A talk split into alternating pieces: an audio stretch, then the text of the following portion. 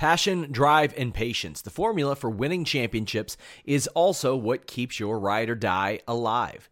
eBay Motors has everything you need to maintain your vehicle and level it up to peak performance. Superchargers, roof racks, exhaust kits, LED headlights, and more. Whether you're into speed, power, or style, eBay Motors has you covered. With over 122 million parts for your number one ride or die, you'll always find exactly what you're looking for.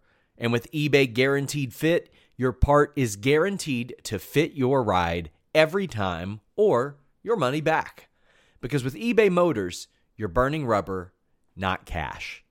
With all the parts you'll need at the prices you want, it's easy to make your car the MVP and bring home huge wins. Keep your ride or die alive at ebaymotors.com. Eligible items only. Exclusions apply. Say goodbye to your credit card rewards. Greedy corporate mega stores, led by Walmart and Target, are pushing for a law in Congress to take away your hard-earned cash back and travel points to line their pockets. The Durbin-Marshall credit card bill would enact harmful credit card routing mandates that would end credit card rewards as we know it. If you love your credit card rewards, tell your lawmakers, hands off my rewards. Tell them to oppose the Durbin-Marshall credit card bill. Hello, Fightful Faithful. I am Robert DeFelice, and I'm here with a face you might know and a name you might know, Gregory Iron. Very big independent star, obviously the cerebral palsy having professional wrestler. One of the members of 440, terrorizing GCW. Greg, how you doing today? Doing great, man. And finally, we could sit down and finally make this happen. I've been a fan of yours for a long time, so this is cool. I had been a fan of yours since the MySpace days. Yeah. I remember I had a friend who told me, hey, there's a wrestler with cerebral palsy. For those who don't know, I also have cerebral palsy, and I've been watching Greg since about 2009. So this is a great honor for me, and it's cool to sit down with you. Makes me feel really old. Yeah, me too. It's very strange. I was just about entering high school when I found you. So how are things, all things considered? You know, despite the pandemic, GCW's run some shows, and you've been on those shows with 440. You even had your own show as part of Fight Forever. Eric Bischoff did the intro. What was that like for you? How's the whole independent scene in 2021 treating Gregory Iron? Man, I'm luckier than most because a lot of guys have been out of work because of the pandemic. And while I'm not as busy as I was before the world changed, I'm fortunate to still be pretty active with wrestling, and GCW is making that happen for me. And just the 440 thing has really blown up since everything has gone down. Especially, I think what really helped us was right before the pandemic started is we had that big show in Jersey, Run Ricky Run, where we really started a riot after we beat Nick Gage, and I think that really helped our momentum once everything stopped, because I think it gave people this almost this to be continued type scenario, like, okay, well, what was going to happen next? How long do we have to wait? And luckily, there wasn't too much of a break, but I think it really helped the popularity of the things that myself, with Shane Page, Atticus Kogi, Eddie Only, Bobby Beverly, or Brian have been doing. And I mean, we've been selling more merch than we've ever had in our entire careers, and just the social media presence is great. The videos that we've been creating is awesome, and just the overall interactions at GCW and other places that we go, just the real animosity and the heat that we have when we go places, which I feel like is hard to come by in this decade. It's been a really cool experience. Yeah. So let's talk a little bit about that, because GCW and a lot of the popular independent wrestlers, it's very much like a family. It's very... The fans know the wrestlers know the fans, the regulars, they all interact on Twitter. And 440 has genuine heat. You will hear a chance of RS Pussy and just visceral heat. And what is that like for you, knowing that you're actually able to get that reaction in an era where everything is so wide open? I mean, I love it, because as a professional wrestler, we live in this time where kayfabe is dead, and the wrestling fans are a lot smarter to the ins and outs of professional wrestling. But I think, and I've said this several times before, I think the only magic that we have is as performers are those moments where we make people suspend their disbelief. And I think a lot of the fans that are chanting the things they're chanting and doing the things they're doing, they're in on the joke. They're in on the bit. I think they want someone to boo and they want someone to cheer because wrestling fans are smarter than I think most people give them credit for. But there are those people that can blur the lines between reality and fiction. And there's a genuine love for Nick Gage and guys like Esme and Alley Cat and Mance Warner. And there's a genuine hatred for anybody that opposes those characters. And I think that's a testament to the emotional investment that those characters have created for themselves. And I think 440 has just proved that in a day and age where I think a lot of people that follow professional wrestling or deep in professional wrestling have this belief that the athleticism is what really matters and their shades of gray and we don't really need good guys and bad guys because everything's exposed. I think what 440 has done is proven that people do want to emotionally invest. I mean, can you imagine going to watch a movie where you can't really decipher if there's a defined good guy or a defined bad guy? I mean, there's so much television in this day and age where, for example, Breaking Bad, there are layers. Like, you can start out loving someone and something can happen where you're sort of torn about how to feel about them. But either way, they create this dynamic where you're going to ultimately love them at some point or you're going to hate them. And I think that's the beauty of professional wrestling. And what we're creating right now, I think we're just proving that you got to love someone and you got to hate someone and people want that. I think that's a great way to put it. I know this day and age, it seems like they want so much transparency. And it's good to know that even though I think everybody knows Gregory Iron, despite the 440 stuff, is a good person behind the scenes, it's important that you're still able to get that reaction. That's because you guys are doing the job well, because we've seen a lot of heels who will just get cheered and maybe even work with that. So it's nice to see you guys, and specifically you, embrace that heel side, because for a long time you were just the inspirational wrestler that has cerebral palsy. So to see you show layers and add a new dimension is very cool to see. I appreciate that. Well, it's one of those things too, where, you know, not everything is just as easy as good and bad, you know, like just because I have a disability, you know, as a character doesn't necessarily make me a good person. And I think that's what I wanted to show, that like, I'm okay with embracing the idea that at the end of the day, when this is all over, I'm probably going to be known as the pro wrestler that had cerebral palsy. And that's fine, because like yourself, there's a lot of people with disabilities or know people with disabilities that are inspired by that story. However, you know as well as I do, you're a human being. You're more than just someone with cerebral palsy. And, you know, loving wrestling as much as I do, I know that there's elements of myself that I wanted to be able to show, or elements that I could portray that go beyond being the guy with cerebral palsy. And just, again, I mentioned something about layers. And when I do seminars, which I was doing very often before the pandemic, and I've had the opportunity to do some during the pandemic, which I'm very thankful for, one thing I always talk about are the layers of a character, and how every person we meet in our lives, every relationship that we have, whether it's good or bad, to build the layer to who you are as a character. And I think that's what happens in professional wrestling. I think every wrestler that I've ever wrestled, every wrestler or character that I've ever interacted with on screen, every promo, every good and bad interaction has created an element of Gregory Iron that perhaps before I met that person, I didn't know how to convey on the camera. No different than in life, there are some things that you're trying to find about ourselves, things that we like, people that we want to surround ourselves with, who we are. We don't find those things unless we find these things that we can emotionally invest in, things that we like, things that have hurt us, things that have made us stronger, and that creates who you are. And I think that's what happens as a wrestling character. And so, you know, I've been able to show these sides of me through the good and bad that depict someone with a disability that isn't necessarily the best thing, because, Robert, you know as well as I do that there's some people out there that do have disability but exploit that. And so I wanted to show that element of that, you know, even though I have this disability, perhaps I'm a scumbag piece of garbage, and I'm going to take advantage of that and make it more than it is, and just I like the idea of being able to show multiple sides of who I am as a character and as a performer, because I would like to be known as not the pro wrestler with cerebral palsy, but a pro wrestler that just happens to have cerebral palsy. Because I think when you book an African American, you don't book him as, here's the black wrestler. He's a wrestler that happens to be black. You know, like, I think we have to change the perception of how things are viewed. And again, at the end of the day, if I'm remembered as a guy with cerebral palsy, that's fine. But I really take a lot of pride in being able to show all the different sides of me and show that I'm not just this one-dimensional white meat baby face.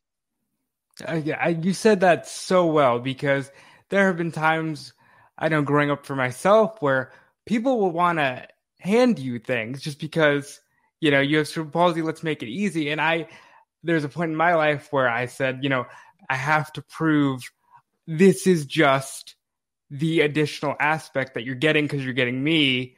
But it's very important to me to, let's say, like, not just be given a job because you're working within a program that happens to say, we have a certain quota to fill.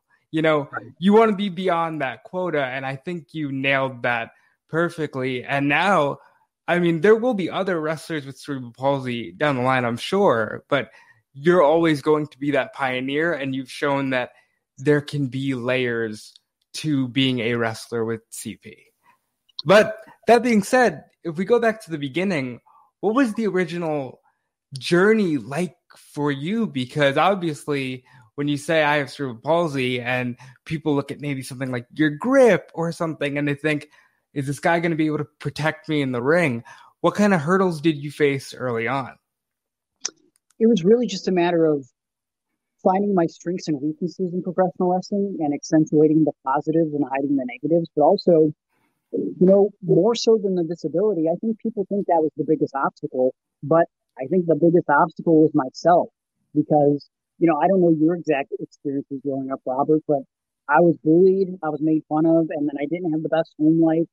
And so, especially after high school, you know, I felt like I always had to be on the defense in high school. I didn't realize that there was a light at the end of that tunnel. So when I left high school and I got into professional wrestling, I thought that I had to tell people what I was going to do. I had that chip on my shoulder that in some ways people did have a chip to drive me.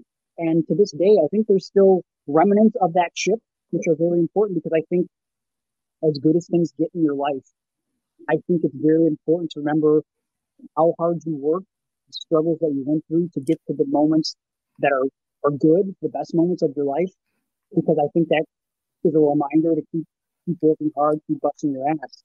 But at the same time, maybe that ship was a little bit too big, and I depended on that a little bit too much. And instead of showing people what I could do, I would tell them.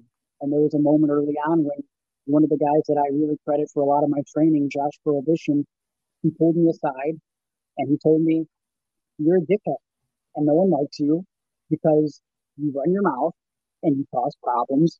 And if you continue to act this way, I don't want to have my name associated with you. And you're going to blackball yourself from wrestling." And that was a wake-up call for me, because I respected Josh Prohibition so much. Him and M-Dog 20, I think, were pioneers in independent wrestling, really transcending what an independent wrestler could do. You know, you talk about guys that can really make a living on the independent level in 2020. I don't know if that's possible if it isn't for guys like Josh Prohibition and M-Dog, who really transcended just the local shows by appearing in that backyard wrestling game back in 2003. I mean, that was my first exposure to them, and it made me believe that a wrestler could come out of Cleveland, Ohio, because before there was The Miz, there was really nobody. Like, we had Al Snow out of Lima, and that was pretty much all you could see on national television. And now today, it's crazy to think about. There are so many guys that come out of Northeast Ohio that have made it to the top of the industry. It's pretty humbling. I'm going off on a tangent here, but the general idea was, if it wasn't for Josh Prohibition pulling me aside that day and telling me, "Look, show people what you can do and shut the F up," I don't know if we'd be having this conversation right now. So at the end of the day, the biggest obstacle was myself. And I feel like that's the biggest obstacle for most people, whether it's in a negative way as far as the attitude, thinking you have to be on defense, or just the idea of thinking you can't accomplish things and listening to the lies that people tell you. Because when you enter something like professional wrestling, even if I would have had the best attitude, I think I would have been surrounded by people that would have thought it was ridiculous. Not only because pro wrestling isn't something that everyone does, but I'm 5'4", and I have cerebral palsy. There was a lot of outside forces surrounding me telling me that I couldn't do this. And I think there comes a point where you need to tune out the voices, not listening to your brain necessarily, and just start listening to your heart. I sound like a fortune cookie right now. You know, it's funny that you say you sound like a fortune cookie, but a lot of what you just said echoes shades of just my own experience in life, because you're right. Sometimes when you have this defining thing that you go into it going, this is the thing that everybody's going to say defines me, and you're so defiant about it and almost come off the wrong way about it. Now you're letting it define you in the worst way possible, and all of a sudden, like you said, you are your own biggest obstacle. So I think that that's very relatable, and it's not just for this, it's for so many things. We see people get so caught up in one aspect of their lives that they forget it's a puzzle, and that's just one piece. And yeah. I appreciate that. As much as, you know, it might seem like it's just everyday life for you, it's very, very relatable. Yeah, I appreciate you saying that. I think that's, you know, I'm going on 15 years in professional wrestling, and I like to think that that's one of the reasons why people connect with me, because I'm very okay with being vulnerable and open, and sometimes it's hard to come to terms with, but I'm okay with owning up to mistakes that I've made in my life. And I think, I don't know, people can see a genuine person, and I just want to be open and honest, and I want to be the individual. I don't know, if someone looks up to me and finds inspiration in the things that I've accomplished or done, that's really cool. I think I'm just myself at the end of the day, but like more than anything, I just want to show people that if you're just a decent person and you're just real and upfront about the struggles you go through, I think you'll get a lot farther. And you'll find that at the times where you felt alone or you think that no one else has gone through the things you've gone through, you'll find a lot of people have, and it helps to be relatable. That's very well said. And one of the people you looked up to growing up was a person that would eventually become a tag team partner for you, and that's Zach Gowen. Now, what was your first meeting like with Zach Gowen? Had you already had that moment of clarity where it's like, okay, I need to not be a dickhead? Or were you still like in your own head when you first met Zach Gowen? I think I was a little bit in my own head, but at that point, I already had the conversation with Josh Prohibition. So the first time I met Zach, I had that conversation with Josh in October, and then I met Zach later in October of 2006. And first time I met Zach, he just kind of was dismissive and sort of a dickhead. And Zach, little did I know, he was going through his own turmoil and struggles with addiction and alcoholism. And he wasn't the best person I've ever met upon my first meeting. And it was one of those things where after I met him, I couldn't come to terms with the fact that he was kind of an asshole. And then it just hit me one day, and I was like, man, that was not a good experience. And he didn't really offer anything to me. I really went to him for advice and tried to sit down with him, and he just kind of brushed me off. And I did at least one more show with him at some point. I remember him kind of making fun of me in the locker room. I was like, I think I hate this guy. He's a horrible person. And fast forward to 2010, he gets out of rehab, and I just happen to be the first person that he teams with and has a match with. And once his rehab is all said and done. And for a long time, promoters have been saying they wanted to put us together because I was a disabled wrestler and Zach was a disabled wrestler, and no one had ever done it. It was just weird, the timing of which it happened. And me and Zach teamed, we had chemistry. We had a, no pun intended, handicap match. It was 2-on-1. We beat this big guy. It was somewhere in West Virginia. And I remember Gowen was like a different person. And it was pretty clear at that point that the reason he was the way he was when I met him the first time was he was drugged, you know, and he had flipped his life around for the better. And he had pitched to me after the fact that he enjoyed working with me so much that maybe we could be a tag team. And I literally remember calling my dad, and my dad doesn't understand my passion and my love for wrestling. And he's kind of reserved with his emotions. He doesn't know how to express himself. And I remember calling my dad and like almost crying that Zach was so good to me because it was I don't know, I get emotional over wrestling, man. I mean, I get emotional in general. I'm probably more emotional than most people realize, but when it comes to wrestling and life moments like that, where here's a guy that when I was 16, he didn't realize it, but he really pushed me and inspired me to get into this profession. And now I get to share a ring with him, and now he's coming to me wanting to be a tag team, and it was just really overwhelming. So I wish I could say that the first impression was great, but it wasn't. But the general idea is Zach made up for it after the fact. And now I can sit here and say that he's one of my best friends, which is crazy, and it'll never stop being surreal to say that. I think that's more to the point of sometimes it doesn't always have to end at the first impression. You know, we are people, we are building, and Zach turned around for the better, and that's really cool. I remember when I started seeing you guys teaming, it made all the sense in the world. And I remember thinking at the time, like, well, of course they'd put the two disabled guys together. You know, why are they doing that? But obviously you guys do have great chemistry, and Zach's gone on to do great things. He was on American Ninja Warrior. He's really in a good place in his life. And that's great to see that it doesn't always have to end in the dark spot. You know, you can come out of it. And that's just really awesome and a really great story. Now, when I started watching you, you were in Pro Wrestling Ohio, and you were wrestling a guy who, by the name of Johnny Gargano. Now, that's an indie name, and I'm sure we'll never get anywhere, but obviously he's gone everywhere, and he's literally the prodigy of Shawn Michaels these days. What is that like for you as Johnny's friend to see, like, Shawn Michaels loves this guy, Triple H loves this guy? I mean, it's weird, but it's also not, you know, it's almost, I mean, I'm biased because Johnny's my best friend and we lived together for so long and we trained together. I feel like in a lot of ways we found ourselves, we grew up together, you know, like both inside and outside of wrestling. And I think wrestling helped us do that in a lot of ways.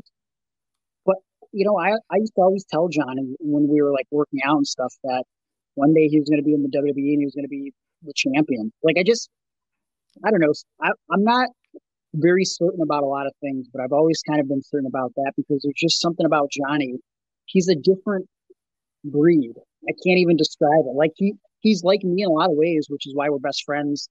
He'll never show it, but he's got the stupid sense of humor that I have. I mean, he's showing it kind of now on NXT, but he's a little morbid off camera, and he's got a little bit of a dark sense of humor, and we just joke about ridiculous stuff, and that's why we communicate well. But he's a hard worker. He's dedicated. And, you know, he would tell me back in the day that when he'd go to sleep at night, he had a hard time shutting his brain off. And I would always say, why are you such a weirdo? Just go to bed. And he would say, I keep thinking about wrestling, and I'll think of spots.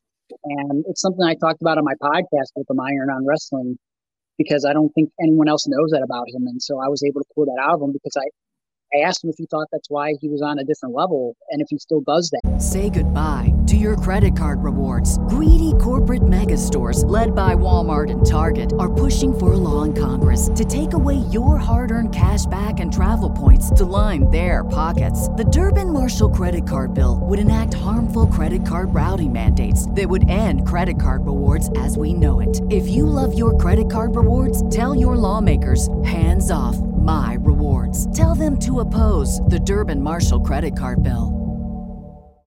When you need mealtime inspiration, it's worth shopping Kroger, where you'll find over 30,000 mouthwatering choices that excite your inner foodie. And no matter what tasty choice you make, you'll enjoy our everyday low prices, plus extra ways to save, like digital coupons worth over $600 each week. You can also save up to $1 off per gallon at the pump with fuel points. More savings and more inspiring flavors make shopping Kroger worth it every time. Kroger, fresh for everyone. Fuel restrictions apply.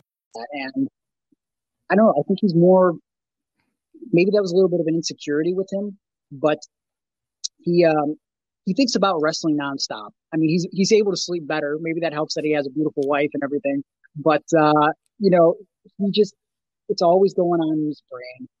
And just the fact that a guy like Shawn Michaels, who arguably the greatest of all time, you know, why wouldn't Shawn connect with that? it's pretty awesome to know that we used to sit in a room, he and I, where his mom painted Shawn Michaels on his wall. Like, that's how much he loved Shawn Michaels. And now, I mean, I don't know if he wants me to share this, but I don't care because it's a funny story. You know, he told me recently that Shawn Michaels walked up to him at TV and saw a pair of shoes that Johnny was wearing, some sort of like workout shoes or running shoes. He's like, "Oh, Johnny, where'd you get those shoes?" And Johnny told him. And literally the next day at TV, Shawn Michaels had the same shoes that Johnny had on. He's like, "Hey, Johnny, look.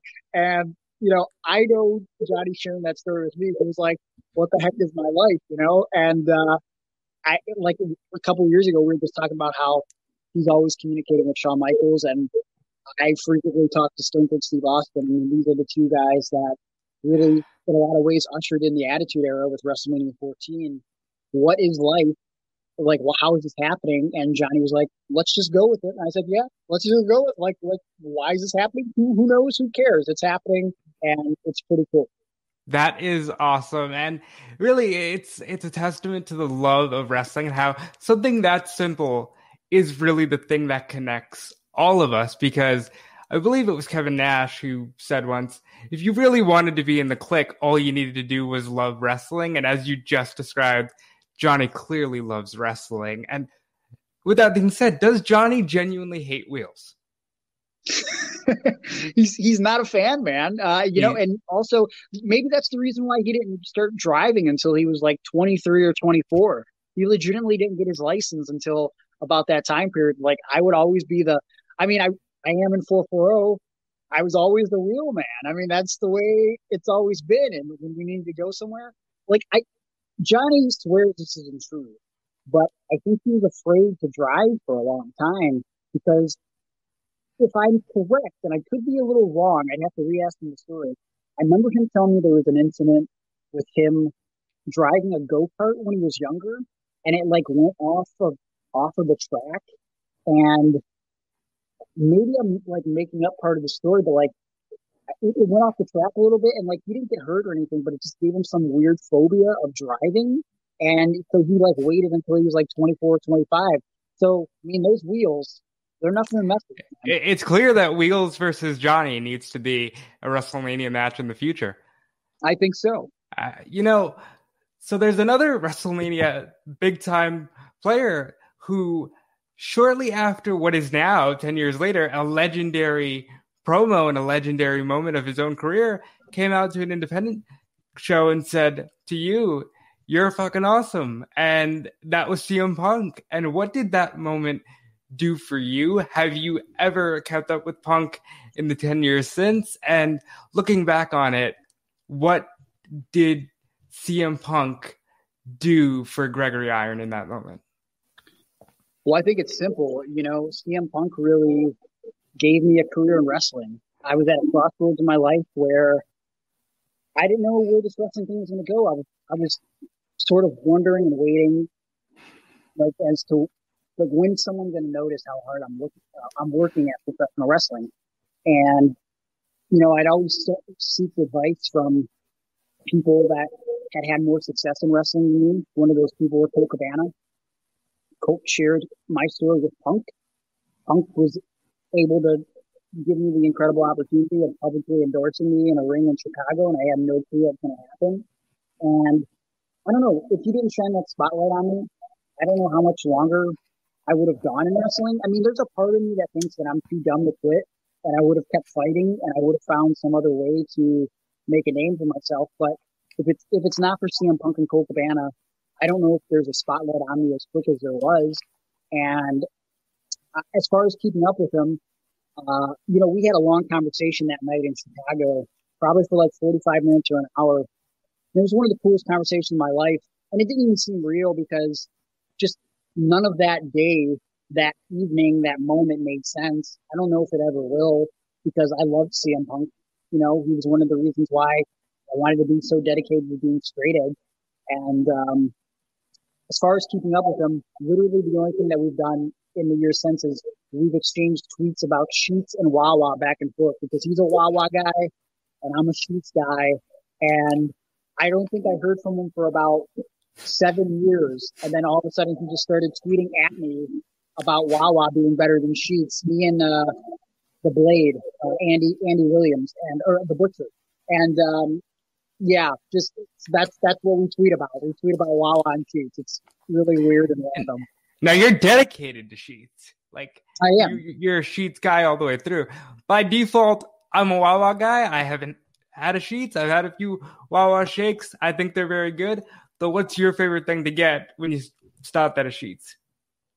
Well, right now, as soon as we're done with this interview, I have for my cheat day a made-to-order steak, eggs, and taters burrito.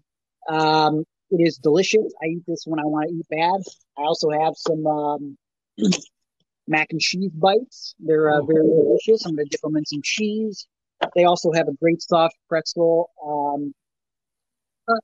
On a regular basis, I can also eat healthy there. They have great salads, and they have a very lean turkey wrap that I enjoy as well. In fact, I'm so dedicated to Sheetz, I'm actually a part of the Sheetz Insiders Club, which is only about 500 people in the entire world. I mean, that's a pretty big deal. I mean, there it is. The loyalty is there. But so you mentioned The Butcher. You've mentioned Colt Cabana. They're in AEW. Obviously, Johnny Gargano is your best friend. He's in NXT. When, if ever, will we see Gregory Iron on a global stage? That's a good question. I don't know. I would love the opportunity to wrestle for any company that will pay me, quite frankly. I mean, I love what NXT's doing. I love what AEW's doing. Obviously, I've been a WWE kid my whole life. But I have to be honest with myself as I'm getting older. I'm 34. For whatever reason, I think when you're in your 20s, you always put a timetable on getting signed to a contract. And me and a lot of other guys will always go, well, if I'm not signed by the time I'm 30, I'm done. But as you get older, you realize a couple things. A, this obsession, this passion for wrestling isn't going anywhere. And B, most of the most successful pro wrestlers really have their prime years in their late 30s and early 40s. And I don't know. I think there is a spot for me on TV. I think there's a great story that I can tell through my character and through my real story, and I could parlay that into an audience that may not necessarily be wrestling. However, if I could just contribute to pro wrestling in any way, shape, or form, even behind the scenes, I think I'm okay with that because I've learned in the past couple of years that I really love teaching, and just sometimes I feel like, you know, cerebral palsy is technically brain damage, right? So I've always felt like, because I'm very limited in what I can do as an athlete, I've always had a better wrestling brain than a wrestling body. And I really love explaining things to people, the little things in between moves that make things work, the storytelling of professional wrestling, the promos. And then I like seeing, after I teach this to a kid, them going out and doing those things and learning and understanding.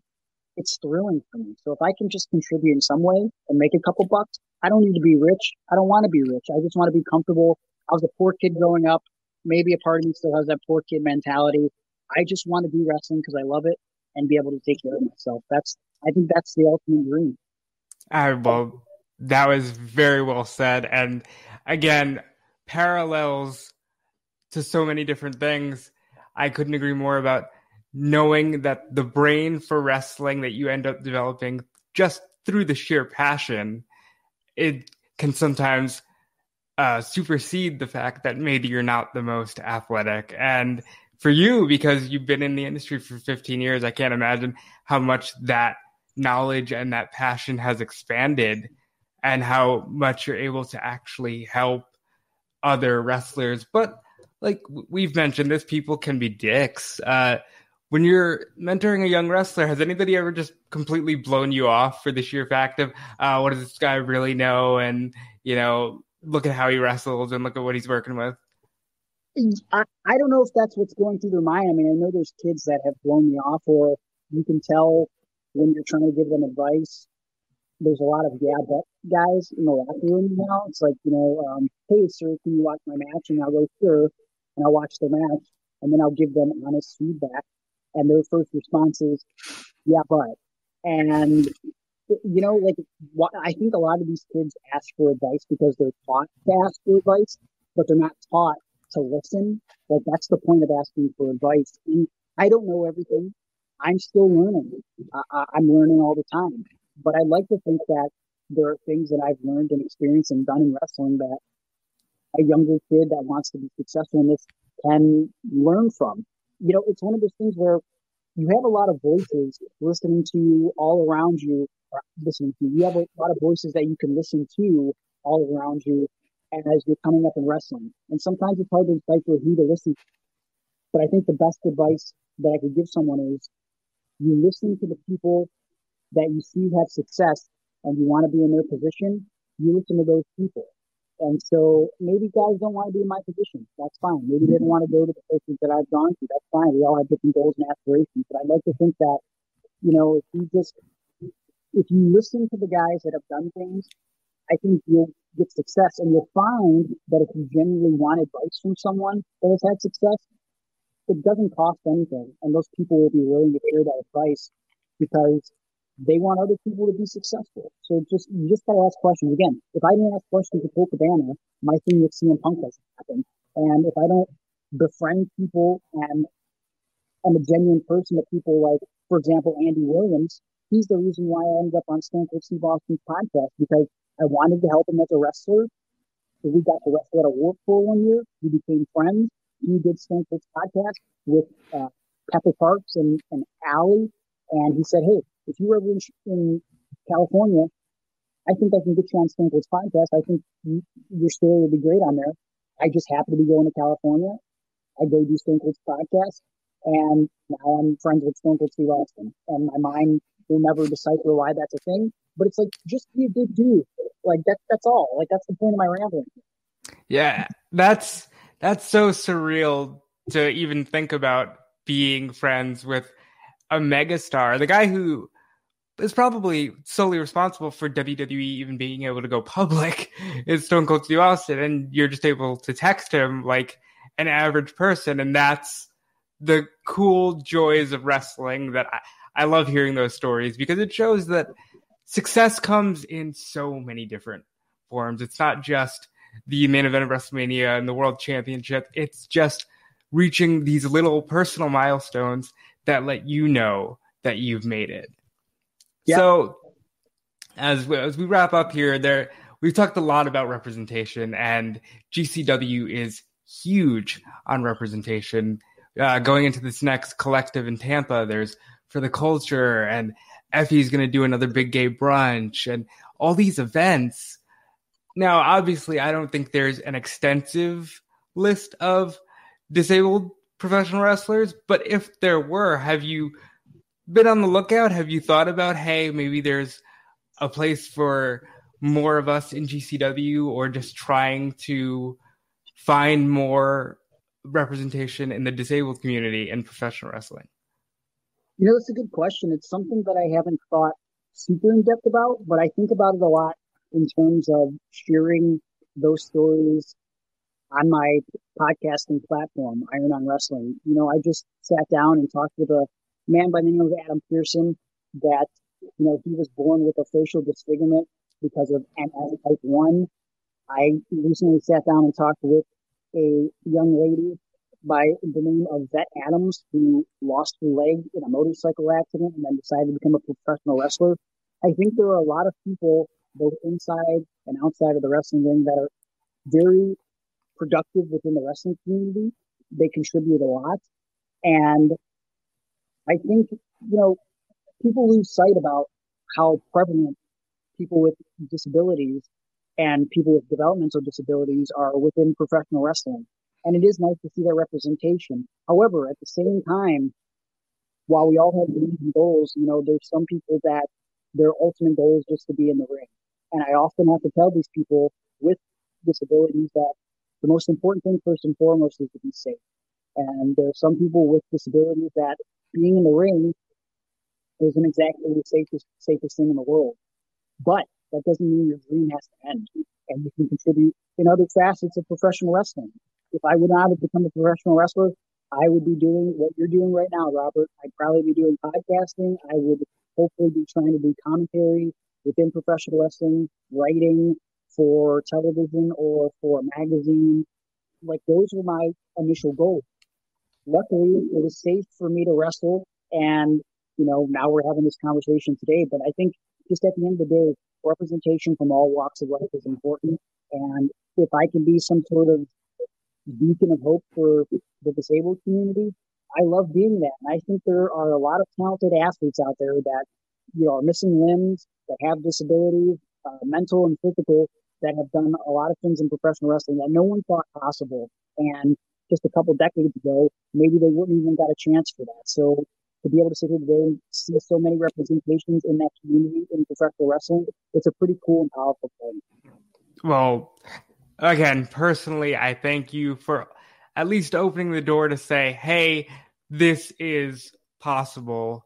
And I'm sure I'm not the only person over the years that's told you that. So it does matter. And I am grateful for you. Now, I know outside of wrestling and your podcast, you also do a lot of motivational speaking.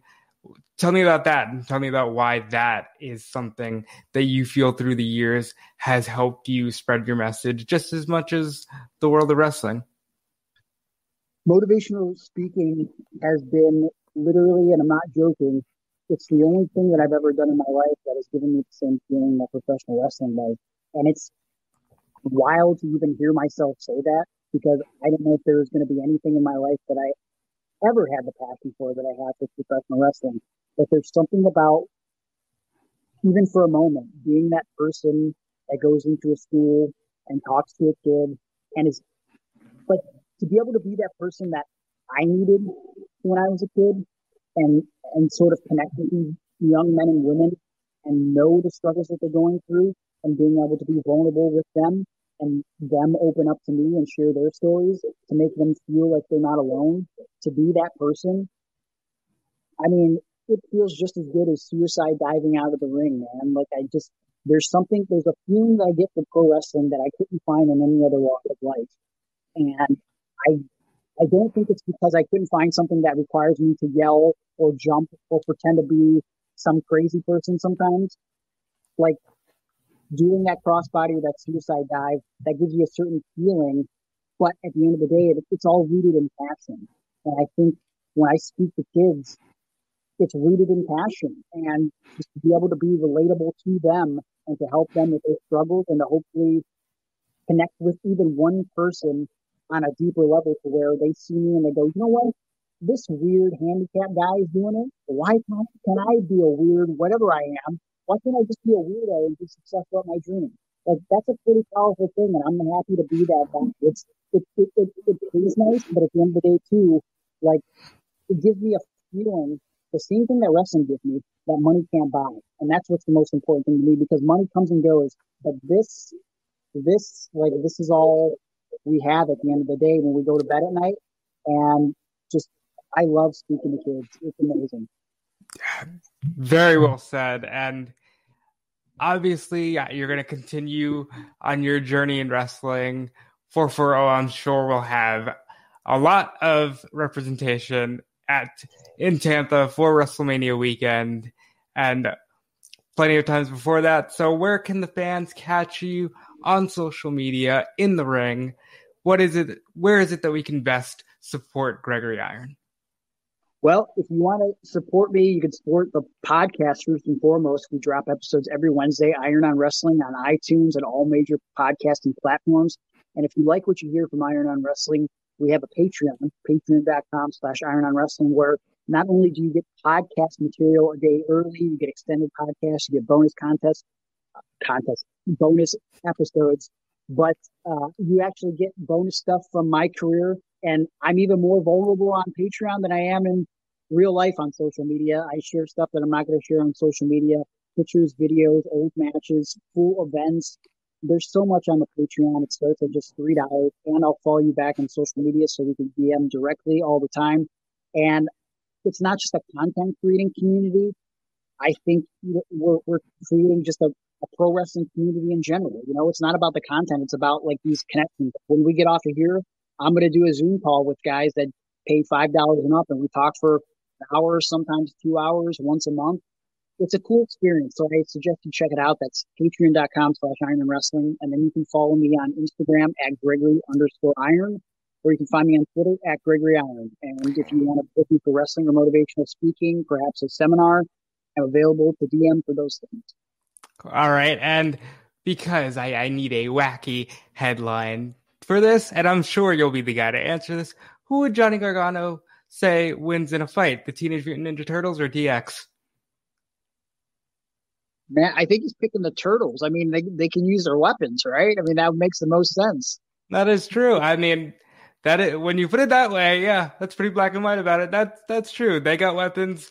DX, they do have a tank, though. They might be able to make it work with the tank. That's true. And if we pick the Ninja Turtles from part two of the movie, they actually weren't allowed to use the weapons in that movie because part one was rated too violent. So I guess if we're thinking in terms of that, I don't know. Maybe it would just be a draw.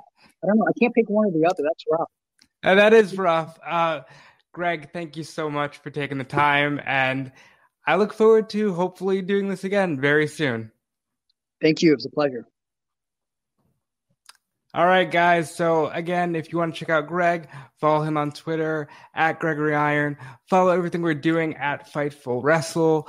Follow Fightful Select. Subscribe today. You got all your breaking news. Sean Ross Sapp breaks all the news every day. There's always something dropping. So keep supporting. And until next time, we're out.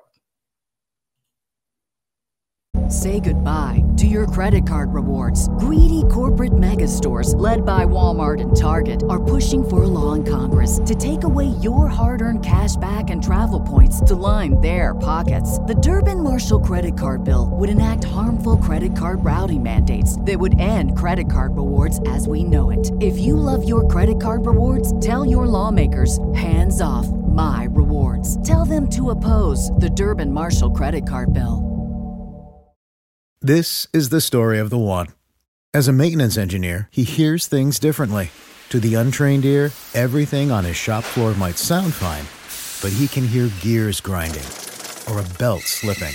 So he steps in to fix the problem at hand before it gets out of hand. And he knows Granger's got the right product he needs to get the job done, which is music to his ears. Call, click Granger.com, or just stop by. Granger, for the ones who get it done.